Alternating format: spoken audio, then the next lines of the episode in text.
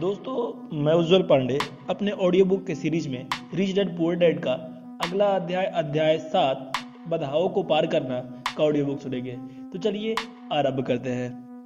किसी अमीर आदमी और किसी गरीब आदमी के बीच में मूलभूत अंतर यही होता है कि वे डर से मुकाबला कैसे करते हैं।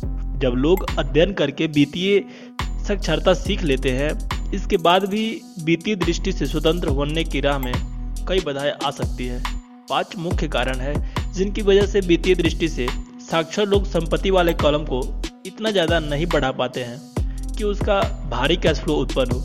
ये पाँच कारण है, डर पहला दूसरा निराशावाद, तीसरा आलस, चौथा बुरी आदतें और पांचवा अहंकार। डर को पार करना। मैं आज तक ऐसे किसी व्यक्ति से नहीं मिला जिसे पैसा गंवाना अच्छा लगता हो। और आज तक मैं कभी किसी ऐसे अमीर व्यक्ति से नहीं मिला जिसने कभी पैसा ना गंवाया हो। लेकिन मैं बहुत से गरीब लोगों से ज़रूर मिला हूँ जिन्होंने एक भी पैसा नहीं गंवाया। मेरा मतलब है, निवेश करने में पैसा गंवाने का डर असली होता है। यह डर हर किसी को लगता है, अमीरों को भी। लेकिन समस्या डर लगना नहीं है। निर्णायक बात तो यह है कि आप इस डर से कैसे मुकाबला करते हैं? महत्वपूर्ण तो यह है कि पैसे गंवाने के बाद आप स्थिति को कैसे निपटते हैं? आप असफलता को किस तरह लेते हैं, उसी से आपके जीवन में फ़र्क पड़ता है। किसी अमीर आदमी और किसी गरीब आदमी के बीच में मूलभूत अंतर यही होता है कि वे उस डर से कैसे मुकाबला करते हैं। डरने में कोई बुराई नहीं है। पैसे के मामले में डरपोक होना भी कोई बुरी बात नहीं है। इसके बावजूद आप अमीर बन सकते हैं। हम सभी किसी एक चीज़ में बहादुर होते हैं और किसी दूसरी चीज़ में कायर। मेरे मित्र की पत्नी आपातकालीन कक्ष में नर्स है। जब भी वह खून देखती है, फुर्ती से काम में जुट जाती है। जब मैं निवेश का ज़िक्र करता हूँ तो वह दूर भाग जाती है। जब मैं खुद देखता हूँ तो मैं भागता नहीं हूँ, मैं तो बेहोश हो जाता हूँ। मेरे अमीर डैडी धन संबंधी डरों को समझते थे। वे कहते थे, कुछ लोग सांप से डरते हैं, कुछ पैसे गंवाने से डरते हैं। दोनों ही फोबिया या भय है। तो पैसा गंवाने का डर का उनका समाधान यह छोटा वाक्य था। अगर आप जोखिम और चिंता से नफरत करते हैं तो जल्दी शुरू कर दें इसलिए बैंक बचपन से ही बचत की आदत डालने की सलाह देते हैं। अगर आप कम उम्र से ही शुरू कर देते हैं तो अमीर बनना ज़्यादा आसान होता है। मैं यहाँ विस्तार से नहीं बताऊँगा, लेकिन 20 साल की उम्र में बचत शुरू करने वाले और 30 साल की उम्र में बचत शुरू करने वाले दो लोगों में दौलत का भारी अंतर होता है। चक्रवृद्धि ब्याज की शक्ति विश्व का एक अजूबा है। कहा जाता है कि मैनहैटन टापू की खरीदारी सबसे सस्ते सौदों में से एक रही थी। न्यूयॉर्क के 24 डॉलर मूल्य के सस्ते आभूषणों और मालाओं में खरीदा गया था, लेकिन जरा हिसाब लगाए, अगर उस 24 डॉलर को 8 प्रतिशत सालाना ब्याज पर निवेश कर दिया जाता तो उन्नीस सौ पंचानवे तक वह 24 डॉलर 28 ट्रिलियन डॉलर से ज़्यादा हो जाते। इतने पैसे से मैनहट्टन को दोबारा खरीदा जा सकता था, और इसके बाद भी इतना पैसा बच जाता कि लॉस एंजल्स के ज़्यादातर हिस्से भी खरीदा जा सकता था। लेकिन अगर आपके पास ज़्यादा समय ना बचा हो या आप जल्दी रिटायर होने चाहते हैं तो क्या करें? आप पैसा गंवाने के डर को कैसे दूर करें? मेरे गरीब डैडी ने कुछ नहीं किया। वे सिर्फ़ इस मुद्दे से कतराते रहे और इसे बारे में बातचीत करने के लिए तैयार नहीं हुए। दूसरी ओर मेरे अमीर डैडी सलाह देते थे कि मैं टैक्सेस के लोगों जैसी मानसिकता रखूँ। वे कहा करते थे, मैं टैक्स और वहाँ के लोगों को पसंद करता हूँ। टेक्सास में हर चीज़ बड़े पैमाने पर होती है। जहाँ टेक्सास के लोग जीतते हैं तो वो भारी जीत होती है और जब वे हारते हैं तो वह हार भी अद्भुत होती है। मैंने पूछा, वे हारना पसंद करते हैं? अमीर डैडी ने कहा, मेरे कहने का यह मतलब नहीं है। कोई भी हारना पसंद नहीं करता। मुझे एक खुश, पराजित व्यक्ति दिखा दो और मैं तुम्हें जीवन भर पराजित होने वाला इंसान दिखा दूँगा। मैं तो जोखिम, पुरस्कार और असफलता के बारे में टेक्सास के लोगों को नज़रिए की बात कर रहा हूँ, वे इसी तरीके से जीवन जीते हैं। वे इस बड़े पैमाने पर जीते हैं। आसपास के ज़्यादातर लोगों की तरह नहीं, जो पैसे के मामले में कॉकरोच की तरह होते हैं, जो किसी की रोशनी चमकाने के विचार पर ही घबरा जाते हैं। और जब किराने वाले चिल्लर गए, चवन्नी कम देता है तो रोने धोने लगते हैं। अमीर डैडी ने आगे कहा, मुझे जो सबसे ज़्यादा पसंद है, वह है टैक्सेस का नज़रिया। अब वे जीतते हैं तो उन्हें गर्व होता है और जब वे हारते हैं तो वे डींगे हाँकते हैं। टेक्सास में एक कहावत है, अगर तुम दिवालिया होने वाले हो तो बड़े पैमाने पर हो। इसलिए अगर कोई एक डुप्लीकेट की वजह से छोटे पैमाने पर दिवालिया होता है तो वह उसे स्वीकार नहीं करना चाहता। वे लगातार माइक और मुझे बताते थे कि वित्तीय असफलता का सबसे बड़ा कारण यह है कि ज़्यादातर लोग इस खेल को बहुत ही सुरक्षात्मक अंदाज में खेलते हैं। उनके शब्द थे, लोग हारने से इतना घबराते हैं कि वे हार जाते हैं। महान N F L quarterback Fran Tarkenton ने इसी बात की दूसरी तरह कहा है, जीतने का मतलब है हारने से नहीं डरना। मैंने अपनी ज़िंदगी में इस बात पर गौर किया कि जीत आमतौर पर हार के ठीक बाद होती है। साइकिल चलाना सीखने से पहले मैं कई बार गिरा। मैं आज तक किसी ऐसे गल्फ खिलाड़ी से नहीं मिला जिसने कभी कोई गल्फ बॉल ना खोई हो। मैं ऐसे प्रेमियों से नहीं मिला जिनका दिल कभी ना टूटा हो। और मैं आज तक किसी ऐसे अमीर व्यक्ति से नहीं मिला जिसने कभी पैसा ना गवाया हो। तो ज़्यादातर लोग वित्तीय दृष्टि से इसलिए ही नहीं जीत पाते क्योंकि पैसे गंवाने का दर्द अमीर बनने की खुशी से कहीं ज़्यादा होता है। टेक्सास में एक और कहावत है, हर व्यक्ति स्वर्ग तो जाना जाता है, लेकिन मरना कोई नहीं जाता ज़्यादातर लोग अमीर बनने के सपने तो देखते हैं, लेकिन वे पैसे गंवाने को दशत में रहते हैं। इसलिए वे कभी स्वर्ग नहीं पहुँच पाते। अमीर डैडी माइक और मुझे अपने टेक्सास यात्रा की कहानियाँ सुनाते थे। अगर तुम सचमुच यह नज़रिया सीखना चाहते हो कि जोखिम, हार और असफलता को कैसे संभाला जाता है तो सैन एंटेनियो जाकर एलेमो की यात्रा कर लो। एलेमो उन बहादुर लोगों का महान गाथा है जिन्होंने लड़ने का विकल्प चुना। हालाँकि वे जानते थे कि सफलता की कोई उम्मीद नहीं है। उन्होंने समर्पण करने के बजाय मरने का विकल्प चुना। यह पढ़ने के काबिल एक प्रेरक कहानी है। बहरहाल, यह एक दुखद सैन्य पराजय है। वे अंततः हार गए, लेकिन टेक्सास के लोग असफलता का सामना कैसे करते हैं? वे अब भी चिल्लाते हैं। एलेमो को याद रखो। माइक और मैंने यह कहानी बहुत बार सुनी थी, जब वे कोई बड़ा सौदा करने वाले होते थे और घबरा रहे होते थे, तब वे हमेशा यह कहानी सुनाते थे। जब वे निवेश को अच्छी तरह जाँच परख लेते थे और निवेश करने या छोड़ने के समय आ जाता था, तब वे हमें यह कहानी सुनाते थे। जब भी वे कोई गलती करने या पैसा गंवाने घबराते थे तो हर बार वे हमें यह कहानी सुनाते थे। इससे उन्हें शक्ति मिलती थी। क्योंकि यह कहानी उन्हें याद दिलाती थी कि वे हमेशा आर्थिक घाटे के आर्थिक विजय में बदल सकते हैं। अमीर डैडी जानते थे कि असफलता उन्हें पहले से ज़्यादा मज़बूत और चतुर बनाएगी। ऐसा नहीं है कि वे हारना चाहते थे, वे तो बस जानते थे कि वे कौन थे और वे पराजय को कैसे सामना करेंगे। वे उस पराजय के विजय में बदल लेंगे। इस विजय, इस वजह से विजेता हुए और दूसरे पराजित। इससे उन्हें सीमा लांघने का साहस मिला, जबकि बाकी पीछे हट गए। इसलिए मैं टेक्सास के लोगों को इतना ज़्यादा पसंद करता हूँ वे कहते थे। उन्होंने एक भारी असफलता को लेकर उसे प्रेरणा बदल दिया। साथ ही एक पर्यटन स्थल में भी, जिसमें करोड़ डॉलर की आमदनी होती है। लेकिन आज उनके जो शब्द मेरे लिए सबसे ज़्यादा अर्थपूर्ण है, वे शायद ये है टेक्सास के लोग अपनी असफलताओं को दफनाते नहीं हैं। वे उनसे प्रेरित होते हैं। वे अपनी असफलताओं को प्रेरक नारों में बदल देते हैं। असफलता टेक्सास के लोगों को विजेता बनाने के लिए प्रेरित करती है। लेकिन यह फार्मूला सिर्फ़ टेक्सास के लोगों के ही फार्मूला नहीं है। यह तो सभी जीतने वालों का फार्मूला है। मैं कह चुका हूँ कि अपनी साइकिल से बार बार गिरना, उसे चलाना सीखने के हिस्सा था। मुझे याद है कि गिरने के बाद मेरा साइकिल चलाना सीखने का निश्चय कम नहीं, ज़्यादा बढ़ गया। मैंने यह भी कहा है कि मैं कभी किसी ऐसे गल्फ खिलाड़ी से नहीं मिला जिसने कभी बॉल न खोई हो। शीर्ष पेशेवर गल्फ खिलाड़ी जब बॉल खो देते हैं या टूर्नामेंट हार जाते हैं तो उससे उन्हें बेहतर बनने, ज़्यादा कड़ा अभ्यास करने, अधिक अध्ययन करने का प्रेरणा मिलता है।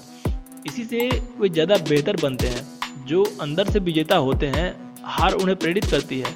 जो अंदर से पराजित होते हैं, वे हारने के बाद हिम्मत छोड़ देते हैं। मुझे जॉन डी रॉक फेलर की यह कथन दोहराना अच्छा लगता है। मैं हमेशा हर विविधा का अवसर, में बदलने की कोशिश करता था। और जापानी अमेरिकी होने के नाते मैं यह कह सकता हूँ, कई लोग कहते हैं कि पर्ल हार्बर अमेरिकी गलत थी, गलती थी। मैं कहता हूँ कि यह जापानी गलती थी। टोरा टोरा टोरा फ़िल्म में एक गंभीर जापानी एडमिरल अपने उत्साह बढ़ाने वाले अधीनस्थों से कहता है, मुझे डर है कि हमने एक सोए हुए दत्त को जगा दिया है। पर्ल हार्बर को याद करो, एक प्रेरक नारा बन गया। इसने अमेरिका को भारी नुकसान को विजय के कारण बदल दिया। इस भारी पराजय ने अमेरिका को शक्ति दी और अमेरिका जल्द ही विश्व महाशक्ति के रूप में उभर कर सामने आया। असफल विजेताओं को प्रेरित करती है और असफलता पराजितों के हौसले पस्त कर देती है। ये विजेताओं का सबसे बड़ा रहस्य है। यह वह रहस्य है जिसे हारने वाले नहीं जानते। विजेताओं का सबसे बड़ा रहस्य यह है कि असफलता जीतने के लिए प्रेरित करती है।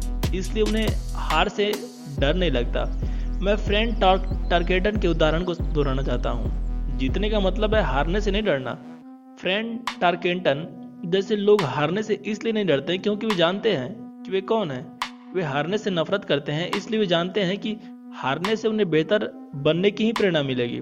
हारने से नफरत करने और हारने से डरने के बीच का एक बड़ा फ़र्क होता है। अधिकतर लोग पैसा गंवाने से इतना ज़्यादा डरते हैं कि वे हार जाते हैं। वे डुप्लेकस की वजह से दिवाले हो जाते हैं।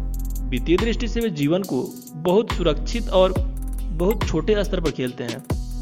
वे बड़े मकान और बड़ी कारें तो खरीद लेते हैं, लेकिन बड़े निवेश नहीं खरीदते। नब्बे फ़ीसदी अमेरिकी जनता पैसे के लिए संघर्ष करती है। इसका मुख्य कारण यह है कि वे हार से बचने के लिए खेलते हैं, वे जीतने के लिए नहीं खेलते। वे अपने वित्तीय नियोजकों या अकाउंटेंट्स या स्टॉक ब्रोकर्स के पास जाकर एक संतुलित पोर्टफोलियो खरीद लेते हैं। ज़्यादातर के पास बहुत सारी नकदी एफडी कम ब्याज वाले बॉन्ड म्यूचुअल फंड्स और कंपनियों के कुछ शेयर होते हैं। यह एक सुरक्षित और समझदारी भरा पोर्टफोलियो है, लेकिन यह विजेता का पोर्टफोलियो नहीं है। यह तो उस व्यक्ति का पोर्टफोलियो है जो हार से बचने के लिए खेल रहा है। मुझे गलत ना समझे। शायद बाकी का सत्तर फ़ीसदी जनसंख्या से बेहतर पोर्टफोलियो है। कितने डराने वाली बात है। और सुरक्षित पोर्टफोलियो होना, पोर्टफोलियो ना होने से बेहतर है।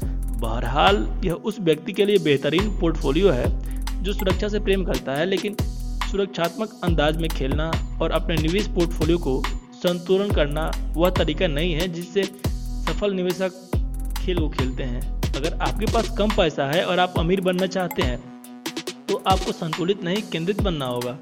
आप भी सफल व्यक्ति को देख लें। आपको दिख जाएगा कि शुरुआत में संतुलित नहीं थे। संतुलित लोग कहीं नहीं पहुँच पाते, वे एक ही जगह पर रुके रहते हैं। प्रगति करने के लिए आपको पहले थोड़ा असंतुलित होना पड़ता है। यदि मेरी बात पर यकीन ना हो तो खुद पैदल चलकर देख लें। टॉमस एडिसन संतुलित नहीं थे। वे केंद्रित थे। बिल गेट्स संतुलित नहीं थे। वे केंद्रित थे। डोनाल्ड ट्रंप केंद्रित थे जॉर्ज सोरोस केंद्रित हैं। जॉर्ज पैटर्न ने अपने टैंकों के बहुत बड़े दायरे में नहीं फैलाया। उन्होंने उन्हें एक जगह केंद्रित किया और जर्मन सेना के कमज़ोर हिस्सों को उड़ा डाला। मैजिनट लाइन के मामले में फ्रांसीसियों ने अपने सैन्य बलों को छितरा लिया था। और आप जानते ही हैं, उनके साथ क्या हुआ? यदि आप में अमीर बनने की इच्छा है तो आपको केंद्रित होना होगा। वह ना करे जो गरीब और मध्यवर्गीय लोग करते हैं। बहुत सी टोकरियों में थोड़े थोड़े अंडे रखना। बहुत सारे अंडे थोड़ी सी टोकरियों में रखना और केंद्रित हो जाएँ। एक ही दिशा में चलते रहें जब तक कि सफल ना हो जाए। यदि आपको हारने से नफरत है तो सुरक्षात्मक खेलें। अगर हारने से आप कमज़ोर बनते हैं तो सुरक्षात्मक खेलें। संतुलित निवेश का रास्ता चुनें। अगर आपकी उम्र 25 साल से ज़्यादा है और जोखिम उठाने से आपको डर लगता है तो बदलने की ज़रूरत नहीं। सुरक्षात्मक ही खेलते रहें। बस जल्दी शुरुआत कर दें। अपने रिटायरमेंट के अंडे जल्दी इकट्ठा करना शुरू कर दें, क्योंकि इसमें समय लगेगा। लेकिन अगर आपके मन में आज़ादी के सपने हैं, चूहा दौड़ से बाहर निकलने की हसरत है तो खुद को पहला सवाल यह पूछे मैं असफलता पर कैसी प्रतिक्रिया करता हूँ? अगर असफलता आपको जीतने के लिए प्रेरित करती है तो शायद आपको इस दिशा में जाना चाहिए। लेकिन सिर्फ़ शायद, अगर असफलता आपको कमज़ोर बनाती है तो इसकी वजह से आप बौखला जाते हैं। उसे बिगड़े बच्चे की तरह जो कोई चीज़ गलत होने पर हर बार मुकदमा दायर करने के लिए वकील ढूंढता है। तो इसे सुरक्षात्मक अंदाज में ही खेलें। दिन की नौकरी करते रहें या बॉन्ड से म्यूचुअल फंड्स खरीदें। याद रखें, हालाँकि तुलनात्मक रूप से ये ज़्यादा सुरक्षित होते हैं। मगर इन वित्तीय साधनों में भी जोखिम होता है। मैं टैक्सस और फ्रेंड टॉन्केटन के ज़िक्र करते हुए ये सब इसलिए कहता हूँ क्योंकि संपत्ति वाले कॉलम को भरना आसान है। यह दरअसल कम बुद्धि का खेल है। इसमें ज़्यादा शिक्षा की ज़रूरत नहीं है। पाँचवीं ग्रेड की गणित का विद्यार्थी भी यह कर सकता है। लेकिन अपनी संपत्ति वाले कॉलम को बनाना एक ऐसा खेल है जिसमें नज़रिया काफ़ी बड़ी भूमिका निभाता है। इसमें साहस, धैर्य और असफलता के प्रति बेहतरीन नज़रिए की ज़रूरत होती है। पराजित लोग असफल होने से कतराते हैं और असफलता पराजितों को विजेताओं में बदल देती है। एलेमो को याद करें, निरेशा, निराशावाद को पार करना। आसमान गिर रहा है, आसमान गिर रहा है। हम में से ज़्यादातर लोग उस छोटे मुर्गे की कहानी जानते हैं, जो विनाश की चेतावनी देता हुआ दौड़ रहा था। हम सभी ऐसे बहुत से लोगों जानते हैं, हमें से हर एक के भीतर एक छोटा मुर्गा होता है। जैसे मैंने पहले बताया था निराशावादी व्यक्ति दरअसल एक छोटा मुर्गा होता है। जब बड़ा शंका और डर हमारे विचारों पर हावी हो जाते हैं तो हम सभी छोटे मुर्गों की तरफ़ बन जाते हैं। शंकाएँ हम सभी के मन में होती है। मैं स्मार्ट नहीं हूँ, मैं पर्याप्त अच्छा नहीं हूँ। अमुक अमुक मुझसे बेहतर है। हमारी शंकाएँ हमें निष्क्रिय बना देती है। हम क्या होगा वाला खेल खेलने लगते हैं। अगर मेरे निवेश करने के ठीक बाद अर्थव्यवस्था धराशायी हो गई तो क्या होगा?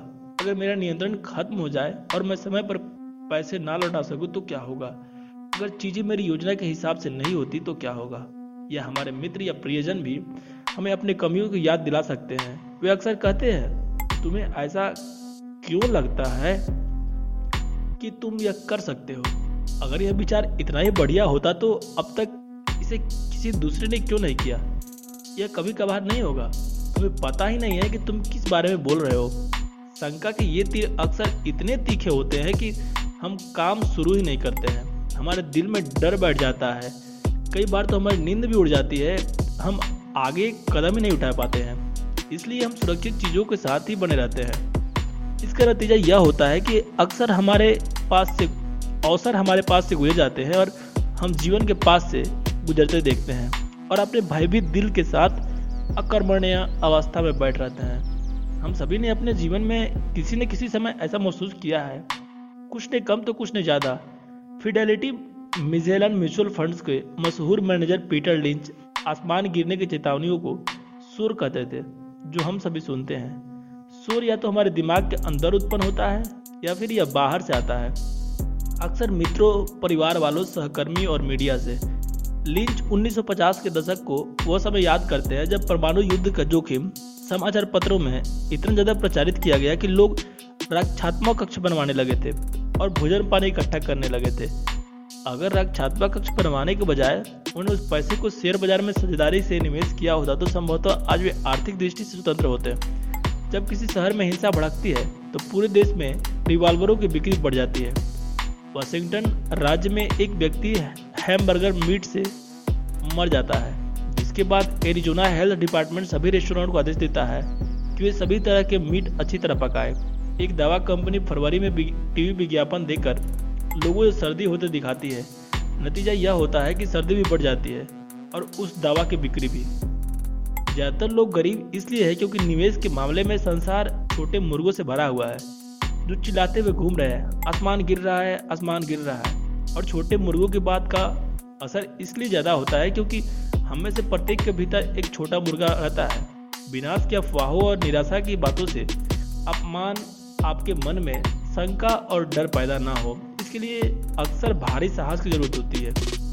लेकिन हर समझदार निवेशक जानता है कि सबसे बुरे दिखने वाले समय दरअसल पैसे बनाने के सबसे अच्छे समय होते हैं। जब बाकी सभी लोग कदम बढ़ाने से बहुत डरे होते हैं तो वे ट्रिगर दबा देते हैं।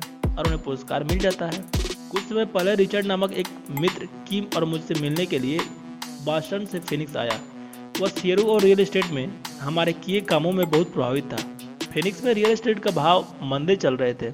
हमने दो दिन उस मौके की कई रियल एस्टेट जायदादें दिखाई, जहाँ हमारे हिसाब से कैश फ्लो और पूंजी वृद्धि का उत्कृष्ट अवसर थे। किम और मैं रियल एस्टेट एजेंट्स नहीं हैं। हम विशुद्ध निवेशक हैं। एक रिजॉर्ट कम्युनिटी में एक यूनिट तय करने के बाद हमने एजेंट को फ़ोन किया, जिसने उस दोपहर रिचर्ड को मकान और मकान बेच दिया। दो बेडरूम के उस मकान की कीमत सिर्फ़ बयालीस डॉलर थी, जबकि ऐसे ही कीमत पैंसठ हज़ार डॉलर था, बिक रहे थे। उसे बढ़िया सौदा मिल गया था, रोमांचित होकर उसने उसे खरीद लिया और बॉस्टन लौट गया। दो सप्ताह बाद एजेंट ने हमें फ़ोन करके बताया कि हमारा दोस्त पीछे हट गया है। मैंने तुरंत फ़ोन लगाकर कारण मालूम किया उसने बस इतना कहा कि उसका पड़ोसी उसे बता रहा था कि यह एक बुरा सौदा था, क्योंकि वह इसे बहुत महँगे में खरीद रहा था। मैंने रिचर्ड से पूछा कि क्या उसका पड़ोसी निवेशक है? रिचर्ड ने इस बात से इनकार किया। जब मैंने रिचर्ड से पूछा कि उसने पड़ोसी की बातें क्यों मानी तो रक्षात्मक हो गया और उसने बस यही कहा कि ज़्यादा जाँच पड़ताल करना चाहता था। फिनिक्स में रियल एस्टेट बाज़ार ने पलटी खाई और कुछ ही साल बाद वह छोटा मकान हर महीने एक हज़ार डॉलर किराया देने लगा। ठंड के महीने में पच्चीस सौ डॉलर, मकान की कीमत बढ़कर पंचानवे हज़ार डॉलर हो गई थी। रिचर्ड को तो बस पाँच हज़ार डॉलर डाउन पेमेंट देना था और उसके चूहा दौड़ से बाहर निकलने की प्रक्रिया शुरू हो जाती। वह आज तक कुछ नहीं कर पाया है। रिचर्ड के पीछे हटने से मुझे ताजुब नहीं हुआ। इसे खरीदार का अफसोस कहा जाता है और यह हम सभी को प्रभावित करता है। छोटा मुर्गा जीत गया और स्वतंत्रता का अवसर चला गया। एक और उदाहरण देखें। मैं अपने संपत्तियों का एक छोटा हिस्सा एफडी के बजाय टैक्स लियन सर्टिफिकेट्स में रखता हूँ। मुझे हर साल 16 प्रतिशत की कमाई होती है। जो निश्चित रूप से एफडी पर बैंक की ब्याज दर से ज़्यादा होती है। सर्टिफिकेट रियल एस्टेट के कारण सुरक्षित होता है और राज्य के कानून द्वारा संरक्षित होता है। और यह भी ज़्यादातर बैंकों से बेहतर है। वे जिस फॉर्मूले पर खरीदे जाते हैं, उसकी वजह से वे संरक्षित होते हैं। बस उनमें तरलता यानी तत्काल बेचने की सुविधा नहीं होती है। इसलिए मैं उन्हें दो से सात साल तक एफडी मानता हूँ। हर बार जब मैं किसी को बताता हूँ, मैं अपने पैसे को इस तरह रखता हूँ तो लोग मुझसे कहते हैं कि खतरनाक है। खासतौर पर तब जब उनके खुद का पैसा एफडी में लगा हो, वे मुझे बताते हैं कि मुझे ऐसा क्यों नहीं करना चाहिए। जब मैं उनसे पूछता हूँ कि क्या उन्हें ज्ञान कहाँ से मिला तो वे किसी मित्र या निवेश पत्रिका का हवाला देते हैं। उन्हें यह काम कभी नहीं किया है, लेकिन वे वह काम करने में वाले आदमी को बता रहे हैं। उसे यह क्यों नहीं करना चाहिए? मैं सोलह फ़ीसदी का न्यूनतम आमदनी की उम्मीद करता हूँ, लेकिन शंका से भरे लोग इससे कहीं कम मुनाफे को स्वीकार करने के लिए तैयार रहते हैं। शंका महँगी साबित होती है। मेरा मानना है कि यही शंकाएँ और निराशावाद ज़्यादातर लोगों को गरीब बनाए रखता है। उन्हें सुरक्षात्मक खेल खेलने का विवश करता है। असल संसार इंतज़ार कर रहा है कि आप अमीर बने। सिर्फ़ आपकी शंकाएँ ही आपको गरीब रखे हुए हैं। जैसा मैंने कहा था चूहा दौड़ से बाहर निकलना तकनीकी दृष्टि से आसान होता है। इसमें ज़्यादातर शिक्षा की ज़रूरत नहीं होती, लेकिन अपनी शंकाओं के कारण ही ज़्यादातर लोग निष्क्रिय रहते हैं और चूहा दौड़ से बाहर नहीं निकल पाते।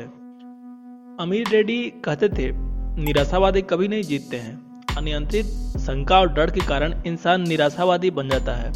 निराशावादी आलोचना करते हैं, जबकि विजेता विश्लेषण करते हैं। अमीर रेड्डी स्पष्ट करते थे कि आलोचना आँखें बंद कर देती है, जबकि विश्लेषण उन्हें खोल देती है। विश्लेषण से विजेताओं को यह देखने की अनुमति मिलती है कि आलोचक अंधे हैं। इसकी बदौलत वे उन अवसरों को भी देख लेते हैं जो किसी दूसरे को नहीं देख पाते हैं, और दूसरे लोग जिन मौक़ों को नहीं देख पाते उन्हें देखने की क्षमता हर तरह की सफलता की कुंजी है। जो भी व्यक्ति वित्तीय स्वतंत्रता चाहता है, उसके लिए रियल एस्टेट एक शक्तिशाली निवेश साधन है। यह एक अनूठा निवेश साधन है, लेकिन जब भी मैं रियल एस्टेट के साधन का ज़िक्र करता हूँ, मुझे प्रायः सुनने का मौका मिलता है। मैं टॉयलेट ठीक नहीं करना चाहता। इसी को पीटर लिंच स्टोर कहते हैं। इसी को मेरे अमीर डैडी निराशावादी बहाने कहते थे। वह व्यक्ति जो आलोचना करता है और विश्लेषण नहीं करता, ऐसे व्यक्ति जिसके दिमाग पर शंकाओं और डरों का पर्दा पड़ जाता है, जिस वजह से वो अपनी आँखें नहीं खोल पाता। जब कोई कहता है, मैं टॉयलेट ठीक नहीं करना चाहता तो मेरा मन में कहता है कि मैं पलट कर सवाल करूँ। आप ऐसा क्यों सोचते हैं कि यह मेरा प्रिय काम है? वे दरअसल यह कह रहे हैं कि जो उन्हें चाहिए टॉयलेट उससे ज़्यादा महत्वपूर्ण है। मैं चूहा दौड़ से स्वतंत्र होने के बारे में बात करता हूँ और उनका ध्यान ध्यान टॉयलेट पर केंद्रित होता है। इसी विचार प्रक्रिया के चलते ज़्यादातर लोग गरीब बने रहते हैं। विश्लेषण करने के बजाय आलोचना करते रहते हैं।